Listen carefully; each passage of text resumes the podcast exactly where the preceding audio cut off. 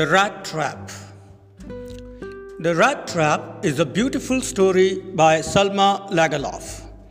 In her stories, a universal theme runs through the belief that the essential goodness in a human being can be awakened through understanding and love.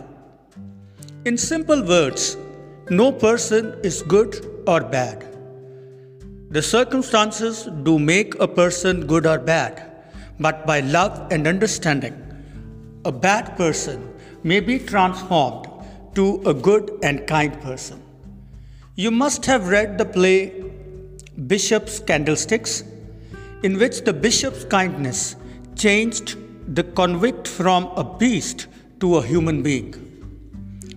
The rat trap deals with the human tendency to redeem oneself from dishonest ways. The story deals with the theme of temptation that the most human beings are prone to fall into.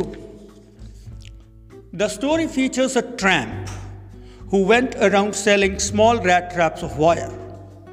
The business was not profitable enough to keep his body and soul together, so he had to resort to both begging and petty thievery to keep his body and soul together. He had a sad and monotonous life. One day he fell into a line of thought that seemed entertaining to him. He describes the world in terms of his own business that the whole world, with its lands and seas and its cities and villages, was nothing but a big rat trap. And the pleasure that it offers are nothing but baits. Human beings, like rats, when touch the bait, the trap shuts on them and everything comes to an end.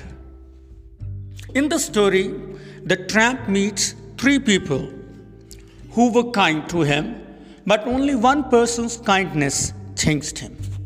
First, he met an old crofter who gave him shelter and food. The crofter was alone. He needed someone to talk to in his loneliness. He was kind to the tramp for this selfish purpose. The crofter was so kind to the peddler that he showed him the money which he had kept in a pouch and hung near the window. And the peddler reciprocated the crofter's kindness by stealing his money. After stealing the money, he was pleased at his smartness. But when he was lost in the woods, he realized that he had fallen into the trap by touching the bait of the crofter's money. He took shelter at the Ramsjo Iron Work, whose owner came to the forge and mistook the peddler as an old regimental friend, Captain Von Stahle. He wanted the peddler to come with him to the manor house to celebrate Christmas. The peddler was afraid to go and he said no and no and no again. The iron master left, but he sent his daughter Edla, who observes the peddler to be either a thief or has escaped from the jail. But she convinced the peddler to come to the manor house. She knew that the peddler was not a captain but had promised that he would be free to leave as freely as he came. At the manor house, the iron master realized his mistake in the morning when he saw the peddler in the broad daylight. And he wanted to get the peddler locked up. But then he asked him to leave. But at that point, Edla interceded for the peddler and wanted her father to let the peddler stay in the manor house for Christmas. The peddler was surprised at Edla's behavior. For the first time in the story, he thought. He thought about somebody's kindness. The peddler stayed in the manor house and caused no problem because he just ate and slept.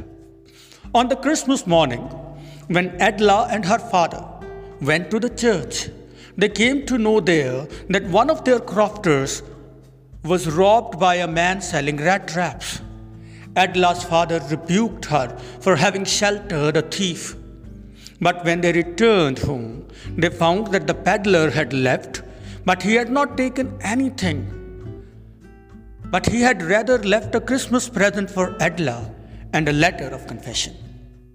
The Christmas present was a small rat trap, and in the rat trap, there were 30 kroner which he had stolen from the crofter.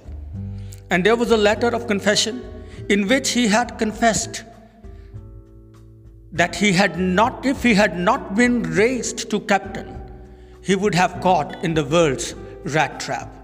He had signed himself as Captain Von Stahle. That confirms how Edla's kindness changes him. So the story is all about what changed him. The story is all about that we all are prone to fall into temptation, but love and understanding can change us, can transform us. Human beings can redeem themselves of their evil ways. Thank you.